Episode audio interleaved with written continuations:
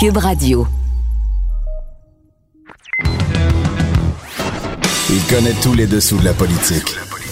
L'économie, la santé, le transport. Antoine Robitaille. Là-haut sur la colline. Cube Radio. Bon mardi quand même. Aujourd'hui, à La Haut sur la colline en quarantaine, Dominique Anglade est avec nous. Elle nous parle des grandes discussions économiques virtuelles auxquelles elle participe un peu partout au Québec. Et on parle aussi de la campagne à la direction du Parti libéral. Elle est suspendue actuellement, cette campagne, et Dominique Anglade nie qu'elle ou un des membres de son équipe ait menacé le PLQ de poursuite en justice s'il ne la relançait pas. Hein? Ça a été écrit dans les journaux récemment. Ensuite, je vous propose un entretien avec l'historien Robert Comeau au sujet de son livre « Mon octobre, la crise et ses suites ». Évidemment, c'est la crise d'octobre de 1970. Et sur l'implication de M. Comeau dans le FLQ, dont il fut un acteur mineur, mais dont il a raconté beaucoup l'histoire. Mais d'abord, il y a un vadrouilleur au bout du fil et pas très loin de moi. C'est Alexandre, c'est encore Alexandre, c'est toujours Alexandre, qui voulez-vous que ce soit? Bonjour Alexandre Robillard. Monsieur Robitaille. Alexandre est notre bureau d'enquête à l'Assemblée nationale, le bureau du Journal de Montréal. Alors, tu nous parles d'une curieuse transaction depuis quelques jours en pleine pandémie. Québec qui a accordé un contrat à un associé de la mafia. Oui, absolument. Je travaille là-dessus avec mes amis et collègues Félix Seguin, Andrea Valeria, puis Hugo Jonca. Et ce qu'il faut se rappeler, c'est que quand tout a commencé avec la pandémie, puis les fermetures, tout ça, il y a eu un décret d'urgence sanitaire qui a été adopté par le gouvernement qui lui confère des pouvoirs d'octroi de contrats spéciaux, c'est-à-dire qu'il peut y aller sans appel d'offres. Et c'est dans ce contexte-là qu'il y a effectivement un contrat qui a été donné à Montréal, dans un hôtel montréalais pour accueillir des patients de la COVID. Et donc, on s'est intéressé un peu à ça parce qu'on a eu des informations à l'effet que ce contrat-là avait été donné à un personnage qui était connu dans les milieux policiers, M. Nicolas Valvano. M. Valvano, c'est un personnage qui a été arrêté en 2014 dans le cadre d'une grosse opération policière pour enrayer la contrebande de cigarettes. Donc, il y a un lien au crime organisé qui avait été fait à ce moment-là par la Sûreté du Québec. On disait que cette opération-là générait des profits majoritairement dirigés vers la mafia. Ah, alors, oui. Oui. Donc, M. Valvano a été accusé de fraude et d'appartenir à une organisation criminelle. Il y a eu une preuve directe abondante durant les procédures qui faisait des liens entre M. Valvano et les opérations du réseau. Mais tout ça a abouti à rien parce qu'il y a eu un arrêt des procédures en vertu de l'arrêt Jordan concernant les limites, les délais pour les procédures judiciaires. Et donc, c'est ça. Alors, on se retrouve 6 ans plus tard avec M. Valvano qui est actif dans l'hôtellerie. Et il a obtenu un contrat de gré à gré pour héberger donc ses patients atteints de la COVID-là. Mais là, ce qui est bizarre, Alexandre, c'est qu'il n'est pas le propriétaire de l'hôtel où les patients vont être logés. Il y a quelque chose de très compliqué là-dedans et le propriétaire lui-même est surpris. Oui, c'est une bonne question. C'est un élément, en fait, qui est intéressant dans cette histoire-là. Félix est allé sur place, il a rencontré quelqu'un qui s'est identifié comme M. Valvano et donc qui lui a confirmé qu'effectivement, il y a des patients atteints de COVID qui s'en viennent là. Et donc, nous, on était sûrs de notre coup, mais en même temps, on fouille un peu dans le registre des entreprises. On découvre que l'entreprise de M. Valvano, en fait, est enregistrée comme une entreprise d'entretien ménager. Donc, on cherche un peu, on fouille, tout ça. Là, on découvre que les propriétaires de l'immeuble et puis qui exploitent l'hôtel, c'est un couple de gens d'affaires là, qui sont des gens d'affaires de Montréal. Donc, moi, j'ai téléphoné à une des deux copropriétaires, donc Mme Véronique Colz, ouais. Et à qui j'ai parlé donc de ce contrat-là, de M. Valvano, puis elle était au courant de rien.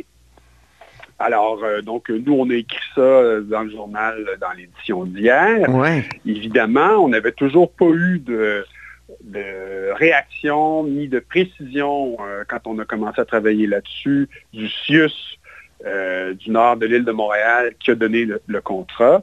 Finalement, hier, on a eu une réponse. Eux disent qu'ils ont fait les vérifications au registre des entreprises, au registre des entreprises non admissibles, des entreprises qui ne peuvent plus contracter avec l'État pour X, Y, Z raison, Revenu Québec. Ils se défendent en disant qu'eux, ils n'ont pas de pouvoir d'enquête judiciaire. Bon, c'est sûr que nous non plus, au journal, on n'a pas de pouvoir d'enquête judiciaire. Néanmoins, on a quand même réussi à trouver quelques informations, dont certaines qui sont au registre des entreprises du Québec, auxquelles... le CIUSSS semble s'être référé avant d'octroyer le contrat. Ouais. Hier, M. Legault disait qu'il était inquiet. Ben oui, parce que le premier ministre a commenté. Absolument. Il a, dans sa conférence de presse quotidienne qu'on suit religieusement. Oui, c'est pour ça que plusieurs l'appellent la messe. Oui, la messe, ou d'autres disent aussi « tout le monde en parle ». Oui. Mais, c'est donc au cours de... Mais M. Legault a-t-il lâché des mots d'église? En apprenant ce que le bureau d'enquête lui révélait. Il a formé le vœu, devrait-on plutôt dire, de resserrer les vérifications autour de l'octroi des contrats. Et donc, voilà. Puis, le dernier rebondissement aussi dans cette histoire-là hier, Hugo Jonca, oui. De son nom. Notre collègue. Il a réussi, Hugo, à parler avec l'autre copropriétaire de l'hôtel, M. Driss Enabawi. Et M. Enabawi, lui, a tout simplement exprimé sa stupéfaction devant le fait que le CIUSSS s'est contracté avec M. Valvano plutôt qu'avec l'entreprise qui possède l'hôtel. Alors, il y a un certain niveau de burlesque dans tout ça. Ben oui, mais c'est ça. Comment tu peux louer un bien dont tu n'es pas propriétaire? Tu le sous-loues peut-être, là, mais c'est ça que je ne comprends pas. Ben c'est ça. Donc, c'est pour ça qu'on essaie un peu de comprendre. Là, j'ai encore aujourd'hui posé des questions au CIUSSS pour essayer de savoir quelles réponses ils vont donner à M. Enabawi, qui semble sous l'impression que ça aurait dû être avec son entreprise et non avec celle de M. Valvano conclut ce contrat-là. Donc, c'est une histoire à suivre. Mm-hmm. Absolument. Bien, on va la suivre grâce à toi, Alexandre Robillard. Et mes amis aussi. Oui, oui, les amis de notre bureau d'enquête, à nous. Tout à fait. Très bien. Merci, Alexandre. Je te salue de l'étage du... Oui, c'est ça. T'es pas très loin. On n'est pas très loin tous les deux, là, Robbie et Robbie. Alors, à très bientôt, Alexandre. Merci pour ta contribution à La Haut sur la colline. Ça m'a fait plaisir. La Haut sur la colline. Une entrée privilégiée dans le Parlement. Cube Radio. Au bout du fil, il y a Dominique Anglade, députée de Saint-Henri–Sainte-Anne du Parti libéral. Bonjour. Bonjour. Et toujours candidate à la direction du parti, mais une course qui est suspendue. On en parlera dans la deuxième partie de l'entrevue. Mais d'abord, parlons de la grande discussion économique. Vous en faites un peu partout au Québec. J'ai vu ça passer sur Twitter, sur les réseaux sociaux. Ça consiste en quoi exactement? En fait, on va à la rencontre des entrepreneurs, dirigeants d'entreprises, ceux qui ont envie de parler d'économie, puis on passe à travers avec les chambres de commerce et on échange pendant 1h30 avec les gens qui sont présents. Alors, on en a fait en Beauce, on en a fait en Estrie, on en a fait à Montréal. Là, on s'en va sur la Côte-Nord, on s'en va aussi au Saguenay-Lac-Saint-Jean. Donc, c'est une opportunité de vraiment prendre le pouls du terrain, de manière virtuelle parce qu'on n'a plus le choix présentement, ouais. De vraiment prendre le pouls, puis que les gens puissent échanger. Puis on le fait à 3, ce qui est intéressant parce qu'on a des perspectives différentes. Je le fais avec Carlos Létard, je le fais avec Monsef Déragi, donc des gens qui ont... il y en a qui ont été très impliqués dans les chambres de commerce, d'autres avec le ministre des Finances. Donc, c'est un mélange qui est intéressant aussi pour les personnes qui veulent participer. Et cet après-midi, vous parlez du Saguenay? Et cet après-midi, on sera au Saguenay. Je dirais Lac-Saint-Jean aussi, parce qu'il y a des personnes du Lac-Saint-Jean qui vont pouvoir se joindre à nous. Okay. Et déjà, on a reçu un certain nombre de questions là, à l'avance. Ils nous ont envoyé des questions, mais il va falloir. Quels sont les défis là-bas? Est-ce qu'il y a des défis particuliers? Ben, c'est sûr qu'il y a d'énormes défis. Le premier qui vient en tête, qui est évident, c'est le tourisme, hein, parce que c'est quand même une région qui est vraiment une région touristique importante.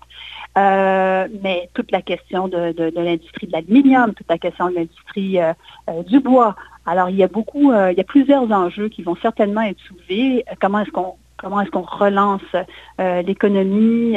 Quels vont être les défis? On va certainement parler d'innovation. Ouais.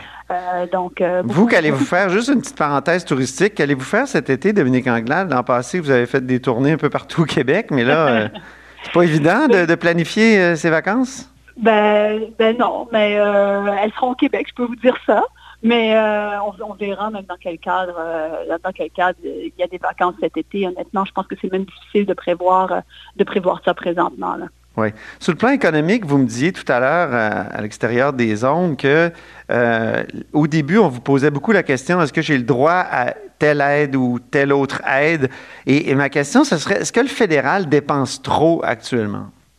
Bien, le fédéral n'a pas le même niveau d'endettement que le provincial. Le fédéral a plus de marge de manœuvre de ce point de vue-là. Et on pense que c'est nécessaire qu'il y ait de l'argent qui soit accordé aux entreprises spécifiquement parce que si elles s'endettent trop, la relance va être aussi difficile. La croissance ultérieurement va être plus difficile. Donc, on pense que c'est de donner des liquidités, de donner des moyens à des gens de se revirer de bord. Puis parfois, c'est juste une petite entreprise. Ça peut être la coiffeuse, ça peut être le restaurant du coin, ça peut être un petit dépanneur. Bien, ça fait la différence pour éviter des faillites à court terme. Oui. Surtout pour Mais est-ce qu'ils n'exagèrent pas avec les étudiants, par exemple, que c'est une compétence du Québec en plus, l'éducation? Est-ce qu'il n'y a pas une exagération? Il y a toute la compétence, il y a tout l'enjeu de la compétence avec la question des étudiants, c'est certain, mais on est quand même en période de crise présentement. Hein, donc, moi, je pense que les gens font du mieux qu'ils peuvent pour essayer d'aligner les programmes, mais c'est sûr que là, il y a des enjeux de coordination qu'il va falloir certainement améliorer avec le fédéral. Si vous étiez premier ministre, qu'est-ce que vous diriez au fédéral? Par rapport à ça, ouais. Je pense que j'essaierai de voir de quelle manière on est capable de travailler avec eux pour avoir un plan bien spécifique pour nos étudiants. Pour les entreprises, j'aimerais ça. C'est comme la question des loyers, par exemple, pour les entreprises. Il y a un programme fédéral qui a été annoncé. Ça relève des provinces. Il faut arriver à s'entendre avec le fédéral. Parlons de la course maintenant. La course est suspendue officiellement, mais il paraît que ça a bardé la semaine passée. En tout cas, si on lit Denis Lessard dans la presse là, il y a quelques jours, disait que vous étiez en bras de fer avec l'exécutif du parti. Vous insistiez pour que la course soit redémarrée rapidement. Bien, écoutez, premièrement, je pense que je vais émettre un certain nombre de commentaires par rapport à ça. Le début, dans l'article de Denis Lessard, ils font référence à toute l'annulation de la course. La première chose que j'aimerais dire, c'est que j'étais la première à dire qu'il fallait suspendre les activités quand la COVID a été déclarée. Une semaine avant qu'il y ait une suspension générale, on a arrêté les activités publiques. Puis après ça, ça a été toute la question de savoir comment est-ce qu'on allait procéder, puis on a voulu s'asseoir avec le parti pour avoir des discussions sur la suite des choses.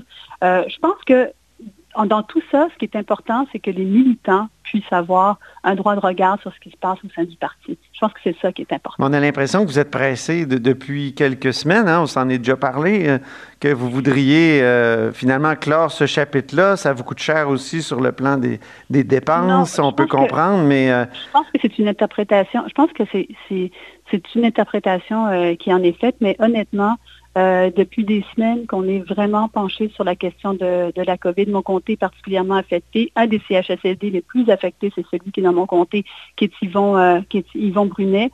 Donc ça, je pense que sur cet enjeu-là, c'est pas une histoire de est-ce qu'on est pressé ou est-ce qu'on n'est pas pressé. Toute la question autour du parti, pour moi, ce qui est important, c'est que les militants puissent avoir la parole. Ouais. Ils l'avaient la semaine dernière, ils se sont exprimés. Maintenant, c'est au parti de décider quelle va être la suite des choses. Avez-vous, vous ou votre équipe, menacé de poursuivre le parti si la course n'était pas redémarrée? Alors, je reviens là-dedans. La réponse est non à ça. Mais je vais vous dire une chose là-dessus, Monsieur Robitaille. Ouais. Quand on a été, quand il y avait toutes les discussions initialement sur la suspension de la course, on s'était assis avec le parti et l'équipe adverse et on avait discuté des enjeux, savoir s'il allait avoir des débats virtuels, savoir s'il allait avoir une poursuite de la course. Et par la suite, on a voulu avoir une conversation avec le parti plus en détail pour savoir de quoi aurait l'air la suspension. Est-ce que ça allait être annulé? Est-ce que ça allait être suspendu? Est-ce qu'il allait avoir des conséquences pour les employés? Est-ce qu'il allait avoir des règles du DGEQ qui allaient s'appliquer? Et on n'a pas eu la conversation qu'on voulait avoir. C'est vrai qu'on n'a pas eu la conversation qu'on voulait avoir avec le parti. Cette conversation-là pour discuter des modalités de la suspension qu'on voulait avoir avec le parti et l'équipe adverse, on ne l'a pas eu. Les esprits se sont échauffés le jeudi. Je pense qu'on peut reconnaître que les esprits se sont échauffés le jeudi. Dès le vendredi, il y a eu la suspension, tout le monde s'est rallié, il n'y a eu aucun enjeu par rapport à ça. Donc, quand on parle là, de dire qu'il y a eu des menaces, etc., il n'y a pas eu de menace de ma part. Puis, je pense que c'est un... De votre équipe? Quelqu'un dans votre équipe? Est-ce que quelqu'un de mon équipe a parlé de la suspension puis a dit qu'on voulait avoir des discussions avec le parti? Absolument. Est-ce que il y a quelqu'un de mon équipe qui a dit ben, il y a des conséquences par rapport au DGEQ, oui. Les règles, comment ça va s'appliquer? Est-ce qu'il y a eu des discussions là-dessus? Absolument.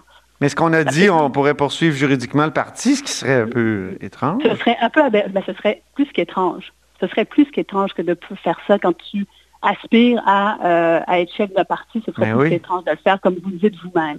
Donc, je pense qu'il faut mettre les choses en perspective par rapport à ce qui s'est passé et ne pas essayer de monter quelque chose en épingle. Il y avait des enjeux légaux qui devaient être discutés. Ça a été mis sur la table. Quels enjeux juridiques, par exemple? Si, par exemple, vous décidez de faire une suspension, une annulation, oui. Qu'est-ce qui arrive avec les employés de campagne? Est-ce qu'ils sont payés, ils continuent à être payés ou pas? Qu'est-ce qui est considéré comme une dépense? Ah oui, c'est ça. Quelles sont les règles qui vont s'appliquer de la part du DGEQ dans une telle circonstance? Quelles sont les règles de reprise? Alors, quelles sont les réponses à ces questions-là, Mme Anglade? Et vous avez combien d'employés? Est-ce qu'ils continuent d'être payés? On n'a pas eu toutes les réponses à toutes ces questions-là. On voulait les avoir avant la décision. Peu importe, la décision a été prise. On est tout à fait à l'aise avec la décision qui a été prise. Puis maintenant, les équipes doivent continuer de discuter pour la suite des choses. Puis surtout, il faut se rappeler que c'est aux militants de se prononcer sur cet exercice-là. Puis je pense que c'est l'enjeu principal, c'est de nous assurer que le militant ait le droit de parole et voix au chapitre. C'est ça qui va être important. De quelle manière? Ben, pour tout ce qui s'appelle, par exemple, une reprise éventuelle de la course, j'imagine qu'il va y avoir des scénarios qui vont être présentés par le parti. Je pense que les militants doivent être consultés sur cet enjeu. Les présidents d'associations devraient être consultés sur ces enjeux-là pour que tout le monde puisse s'exprimer. Il y a une chose que j'ai mentionnée depuis... Mais ça veut dire quoi exactement? Excusez-moi, là, concrètement, ça veut dire quoi? C'est une espèce de référendum à l'intérieur du parti? Ben, tu peux consulter les partis, tu peux consulter les présidents d'assaut de manière par Internet, par exemple, sur des scénarios. Ça a déjà été fait, c'est de la manière dont ça a été fait la première fois, lorsqu'il y a eu la course à la chefferie, lorsque ça a été déclenché. La date, il y avait 3 scénarios différents, puis les gens votaient sur des scénarios qui leur étaient présentés. C'est exactement comme ça qu'on avait procédé la première fois. Je pense que c'est respecter les militants que de procéder d'une manière qui soit similaire à celle-là. Mm-hmm. Donc, on n'est pas prêt de déconfiner la course à la direction du Parti libéral? Ça va être une décision du parti, encore une fois, puis je l'espère des militants. Les militants, mais une chose qui est claire, c'est qu'on commence à déconfiner. On va siéger à l'Assemblée nationale dans les prochaines semaines. L'opposition officielle et les autres oppositions également vont être amenées à poser des questions. Donc, on reprend tranquillement, graduellement, toutes les questions de débat public. Il y aurait combien de débats? Combien de débats souhaitez-vous qu'il y ait dans cette course quand elle va reprendre?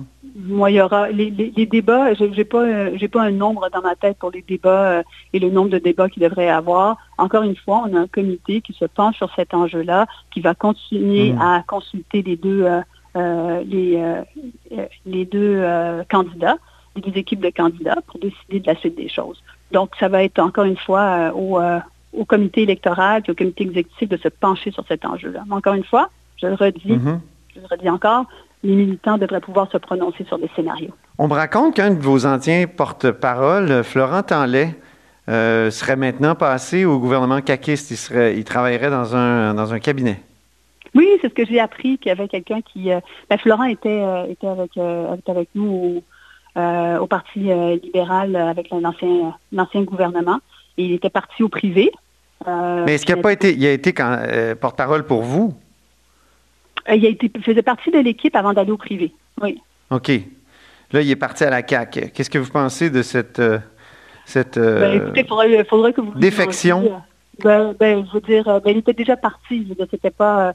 il faisait plus partie de l'équipe. Il était déjà parti. Il travaillait en privé depuis déjà plusieurs mois. C'est pas même un an. Vous vous êtes parlé depuis qu'il est passé là-bas?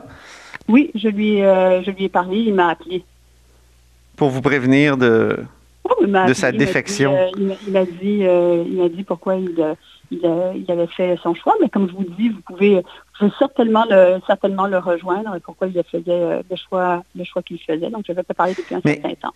Je regarde ça, là, les cabinets de la Coalition Avenir Québec, il y a des gens de l'ADQ, du Parti québécois, il y a de plus en plus de libéraux qu'on voit apparaître ici et là. Je pense à Desharnais, Daniel Déharnais, par exemple, qui a joint récemment les rangs. Est-ce que la Coalition Avenir Québec, il me semble, n'a jamais été autant une coalition qu'aujourd'hui?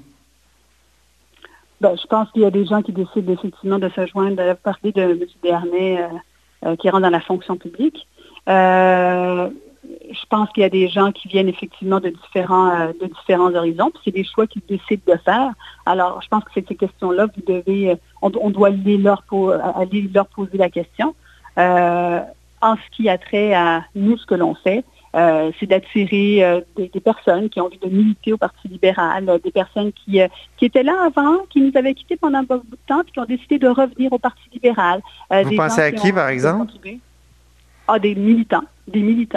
Qui avaient été désabusés un peu du parti pendant un certain temps, puis qui ont décidé de revenir. Je pense à plusieurs personnes. En fait, je ne peux pas donner des noms, mais mon message là-dedans, c'est de dire que le travail que nous avons à faire au Parti libéral, c'est justement d'aller reconstituer la base que nous avions, aller reconvaincre les gens de militer. Mais pour ce faire, pour attirer les militants, encore faut-il leur donner voix au chapitre, encore faut-il qu'ils aient la capacité de proposer des idées, de proposer des choses. Puis une chefferie, c'est aussi cette opportunité-là de renouveler le parti. Alors, d'où l'importance qu'elle redémarre rapidement. Non, d'où l'importance. On est dans un contexte de pandémie, puis je pense que tout le monde le comprend très bien, mais d'où l'importance de faire des débats, d'où l'importance de pouvoir être sur le terrain. Puis malheureusement, c'est plus difficile maintenant. Regardez, on est tous en état de confinement ou de semi-confinement, mais d'aller rejoindre les gens, c'est sûr. C'est aussi le renouvellement d'un parti qu'on a besoin de faire, c'est évident. Bien, Dominique Anglade, merci beaucoup. C'est moi qui vous remercie. Puis bonne discussion économique cet après-midi. Parfait. Bien, merci beaucoup. Au plaisir. Merci. C'était Dominique Anglade, donc députée de Saint-Henri–Sainte-Anne et candidate à la direction du Parti libéral du Québec. Vous êtes à l'écoute de Là-haut sur la colline. Là-haut sur la colline. La politique autrement dite. Cube Radio. Au bout du fil, il y a l'historien Robert Comeau. Bonjour. Bonjour. Robert, vous venez de faire publier c'est-à-dire Mon Octobre 1970, la crise et ses suites. Évidemment, c'est la grande crise dont on va célébrer le 50e anniversaire bientôt. D'abord, c'est pas évident de publier en pleine pandémie? Disons que c'est arrivé juste à temps. Le livre a été lancé le 11 mars et quelques jours plus tard, les librairies fermaient. Alors, c'est un ouvrage qui a été fait en collaboration avec Louis Gill, qui m'a beaucoup aidé à structurer tout ça. Oui. Et ça porte essentiellement sur la crise d'octobre et plus particulièrement ma participation. C'est pas une histoire globale de tout le FLQ, ni une histoire de toute la crise, mais c'est essentiellement ma participation à Octobre 70. D'ailleurs, votre titre m'a fait tiquer, Mon Octobre. Je comprends que vous racontez votre histoire, mais ça fait un peu écho à un livre qui s'intitulait « Ma vérité » Mais je me demandais, un historien devrait-il pas aspirer à la vérité, au moins, on sait bien qu'on ne peut pas l'atteindre, la vérité en histoire, mais et non raconter juste sa vérité? Oui, c'est pour ça que c'est pas simplement un récit, disons, autobiographique, subjectif, mais comme je suis historien, puis ça fait une quarantaine d'années que je tourne autour de ce sujet-là pour essayer de mieux le comprendre, faire travailler beaucoup de monde autour de ce sujet-là pour essayer d'aller au fond des choses. J'espère bien d'avoir cerné le mieux possible, mais on ne connaît pas tout. J'ai pas fouillé tous les documents, puis on n'a pas accès à beaucoup d'informations de la police, donc ça reste quand même partiel. C'est pour ça que c'est mon interprétation, parce que depuis 50 ans, il y en a beaucoup qui ont apporté toutes sortes de points de vue. Alors, je voulais réagir un peu contre la théorie de la grande conspiration, là, que Ottawa aurait été à l'origine de toute la crise. Je veux réagir au mensonge de Carole Devault, l'indicatrice de police qui a écrit un livre qui m'attribue toutes sortes d'affaires qui sont fausses. J'ai jamais réagi. Fait que là, j'ai décidé de donner ma version, puis de réagir aussi au récit de Louis Hamelin, qui est un peu reconstruit de façon assez farfelue à mes yeux, de façon non rigoureuse, un certain récit de la crise d'octobre. Louis Hamelin, donc, c'est un romancier qui a publié un livre qui s'intitulait, entre autres, « Fabrication ». Fabrication, c'est un essai qu'il a fait après son roman. Il a fait un excellent roman.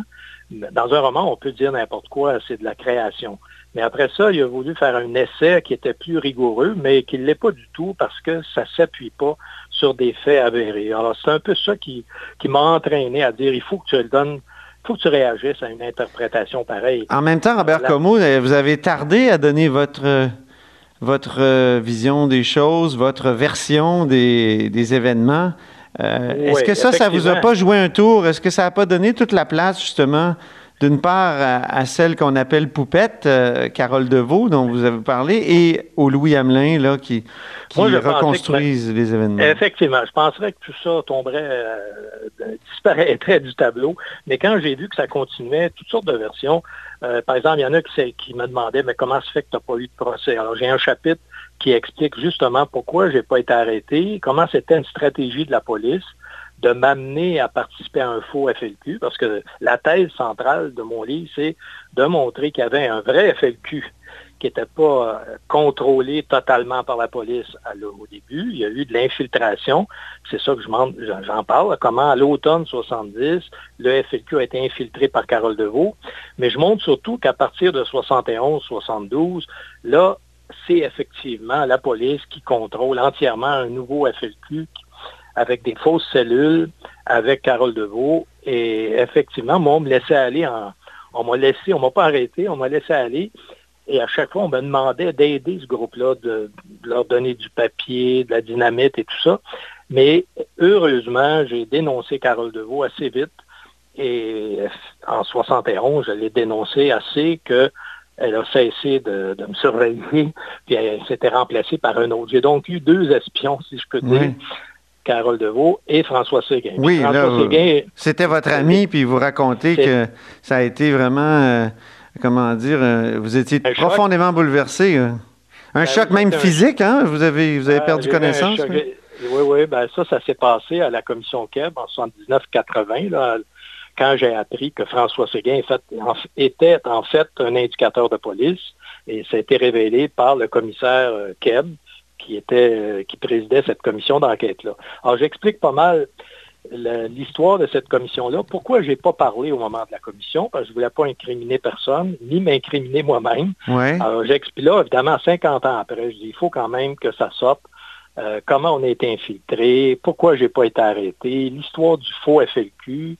Raconter, en fait, mon rôle précis dans ça, qui n'était pas un rôle central, là, je le dis bien, pour rassurer Jacques Lanctot puis peut-être d'autres qui pensent que je vais peut-être me donner plus d'importance. Oui, parce que vous dites que vous avez milité pour le FLQ de mai à décembre 70, puis qu'au fond, ça se borne à 4 communiqués que vous avez transportés. Après la mort de Laporte, en plus... Je dis que pendant la crise d'octobre, c'est les choses principales que j'ai faites. Je ne dis pas que j'ai fait que ça, mais c'est principalement là-dessus, c'est-à-dire les communiqués. J'étais un peu la transmission entre les deux autres cellules qui étaient beaucoup plus importantes.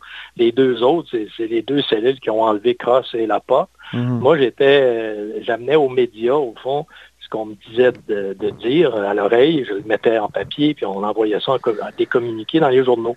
Alors, j'explique exactement ce que j'ai fait, les raisons qui m'ont amené à ça, mais surtout le contexte international qui est très important, parce que aux États-Unis, il y avait des bombes à chaque semaine, là, avec les Weatherman, les Black Panthers. Alors, j'essaie d'évoquer ce contexte-là, parce que les jeunes d'aujourd'hui, le terrorisme, ça correspond plus au terrorisme des musulmans intégristes. Des islamistes, oui. Les islamistes, c'est pas du tout le contexte de la gauche de l'époque, où il y avait beaucoup d'opposants en guerre au Vietnam, etc. Vous condamnez le terrorisme aujourd'hui, Robert Comeau? Oui, ça c'est clair. Je montre que c'est une voie sans issue. Puis comment, en fin de compte, le FLQ, peut-être que c'est pas gentil de dire ça, mais on était un peu des enfants, parce que quand on regarde les moyens dont disposait la police, on se pensait bien bon, mais effectivement, la police disposait de moyens. Là, mais il y a une question scandaleuse que j'ai envie de vous poser. Oui. Est-ce que l'action du FLQ a eu certaines bonnes retombées? Je suis mal à l'aise à poser la question. Oui, moi je pense que les gens ne veulent pas l'admettre, mais je pense que ça a fait connaître la cause indépendantiste, et ça a certainement permis indirectement à ce que René Lévesque se fasse élire. Dans le sens suivant, c'est que l'habilité de René Lévesque, ça a été à la fois de montrer la gravité de la question nationale, donc ça posait le problème, et de dire en même temps que lui et son parti était la solution démocratique. Donc si on voulait, et je pense qu'on a dramatisé la question nationale, c'est-à-dire que cette crise-là a montré l'importance et l'ampleur de ce problème-là, parce qu'il ne faut pas oublier que une bonne partie de la population, avant la mort de Laporte, sympathisait avec le FLQ. C'est pas pour rien que le fédéral a envoyé l'armée, c'est parce qu'il voulait absolument briser le mouvement de sympathie à l'endroit de l'indépendance. Mm-hmm. Et de ce point de vue-là, je suis pas prêt à dire que ça a eu un impact négatif. Au contraire, je ne serais pas prêt à refaire ça, mais je ne suis pas prêt à condamner entièrement là, cette opération-là. Évidemment, il y a des raisons. On est contre le terrorisme parce que c'est inefficace aussi. Oui. Mais vous admettez une certaine efficacité. Est-ce que c'est délicat de faire ça, non? De faire quoi, là? De l'admettre, d'admettre une certaine efficacité. Je l'admets. Les gens du Parti québécois vont dire que c'était absolument condamnable, que c'était la pire chose qui est arrivée au Parti québécois, mais c'est pas vrai. 6 ans après, le PQ se faisait élire. Oui. Ouais. C'est relativement tôt, 6 ans après, là.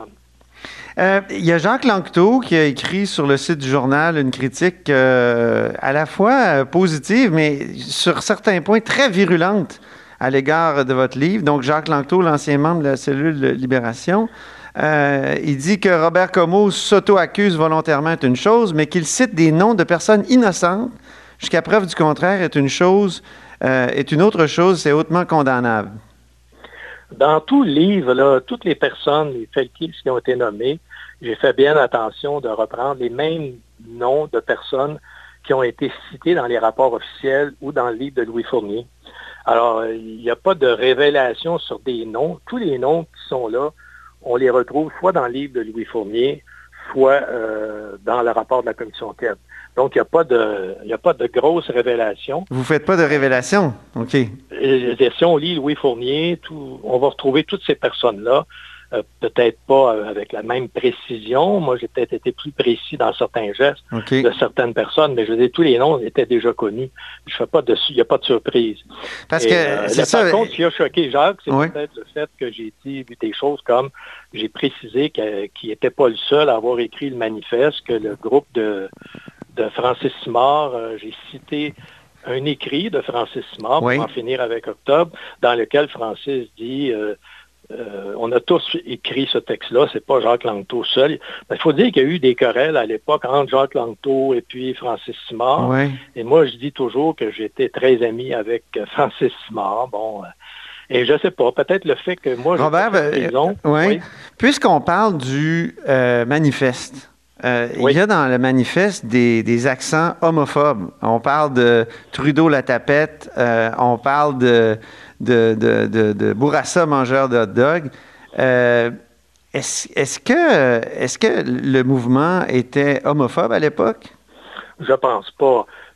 Sauf que ça reflétait l'opinion de la majorité des gens à l'époque. Il faut dire que ça a changé en 50 ans, l'opinion générale sur l'homosexualité. C'est un trait de l'époque, alors. C'était un trait de l'époque. Il n'y avait pas d'homophobie particulière. Mais effectivement, c'est regrettable d'avoir écrit ça. C'est pas moi qui l'a fait, mais je dis, c'est dommage que ça soit retrouvé là. On l'a signalé beaucoup. Mais même dans mon livre, on parle, moi-même, là, je parle un peu de mon orientation sexuelle. Oui. Fait que j'ai pas voulu cacher rien, là, parce qu'il y a un volet autobiographique dans le livre. Ben oui.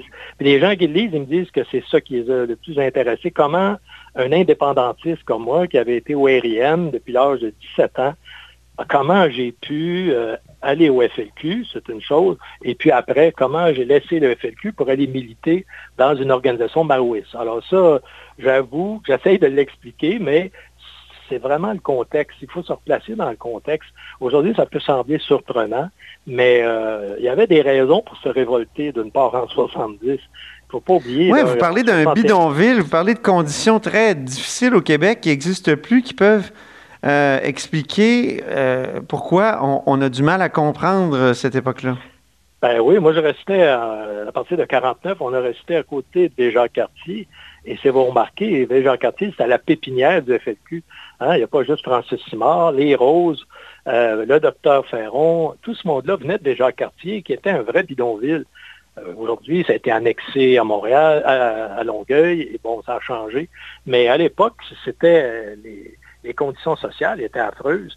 Alors, j'explique au début comment j'étais très jeune, j'étais indigné par ces différences sociales-là, puis comment, il ne faut pas oublier, à l'époque, le marxisme commençait au Québec. Moi, j'ai découvert le marxisme à peu près en même temps que j'étais militant indépendantiste, donc, et il y avait toute l'idéologie de la décolonisation. On suivait ce qui se passait en Amérique du Sud.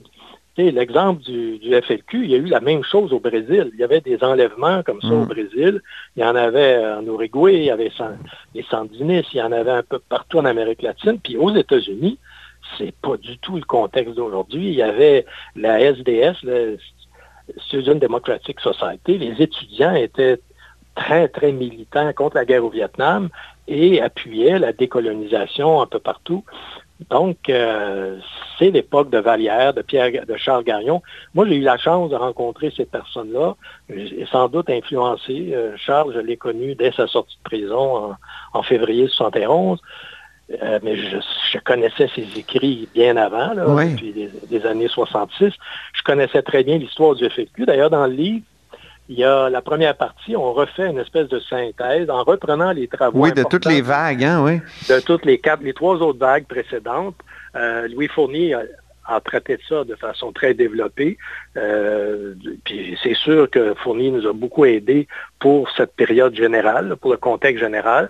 Mais vous savez, il n'y a pas tant de bons livres écrits sur le FLQ, à part Louis Fournier. J'en connais pas beaucoup qui ont étudié ça. Mmh. Alors nous, je dirais qu'on a voulu approfondir la quatrième vague, celle de l'octobre 70, c'est ça. Je vous parlais du coup de la Brinks, dont on a célébré le 50e anniversaire là, le 26 avril.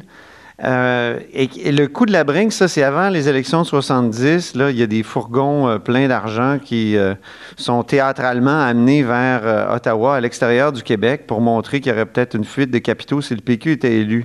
J'ai posé la question à Jean-Claude Rivet, qui était un ancien conseiller de Robert Bourassa, à ce micro.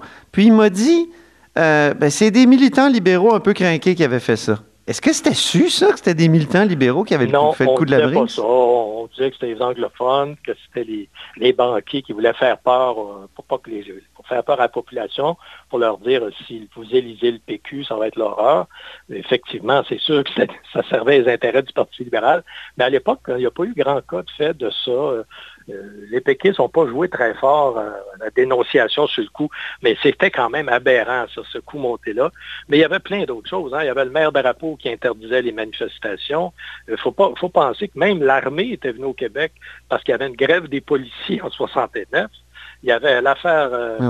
Il y avait plein de grèves. C'est une période, 69, là, où il y avait des grèves partout. La grève de Murray Hill, les employés, vous vous souvenez, à Murray Hill... cette compagnie-là avait mis dehors les employés, 250 employés qui faisaient la livraison. Il y avait le problème... J'ai une petite question en terminant, Robert. Oui. Je vous arrête parce que ça fait quelques 15 minutes qu'on parle, mais j'ai une petite question en terminant. Carole Devault, que vous avez bien connue, qu'est-ce qui faisait qu'elle était si séduisante? Parce que vous racontez que vous aviez... En même temps, la même maîtresse que Jacques Parizeau, d'une certaine façon, parce qu'elle a été un peu votre maîtresse. Donc, qu'est-ce qui faisait qu'elle avait autant de... Ben, c'était une très belle femme, il faut le dire. À l'époque, c'était une très belle femme. Elle était la maîtresse de Parizeau pendant l'automne 70, mais elle était aussi la maîtresse de mon directeur de département à l'université. Elle était la maîtresse de beaucoup de monde de gauche. Et c'est sûr qu'elle travaillait déjà pour la police. Mais tout ça, mais c'était une femme très, comment dire ça, très, qui souhaitait être une Bathory, qui voulait jouer le rôle d'espion, qui était capable de se déguiser. Vous savez qu'elle a trompé tous les membres de la tribune de la presse, vous racontez ça, oui. Elle les a emmenés chez elle et puis elle a réussi à passer inaperçue. Donc, c'est quelqu'un qui avait des grandes habiletés pour se déguiser, pour séduire, etc. Mais moi, je l'ai démasqué. Effectivement, en avril 71, je l'ai dénoncé devant un congrès d'historiens parce qu'elle m'enregistrait sans ma permission. J'ai demandé pour quel service de police elle travaillait.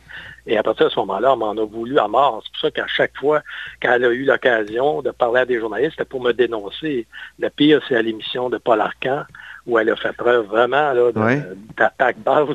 Alors, je me suis dit à un moment donné... Vous n'avez pas eu encore de mise en demeure, Robert Comeau? J'ai eu une mise en demeure il y a déjà un bout de temps. Là, oui, avant la publication du livre. Avant, mais là, il n'y a rien qui s'est produit.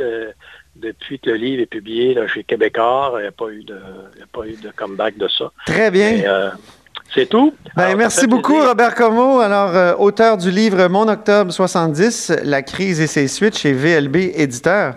Vous êtes à l'écoute de là-haut sur la colline. Puis on peut le commander dans toutes les librairies. Ben oui, absolument. Merci. Au revoir. Salut, au revoir. Cette émission est maintenant disponible en podcast. Rendez-vous dans la section balado de l'application ou du site cube.radio pour une écoute sur mesure en tout temps. Cube Radio, autrement dit. Et maintenant, autrement écouté.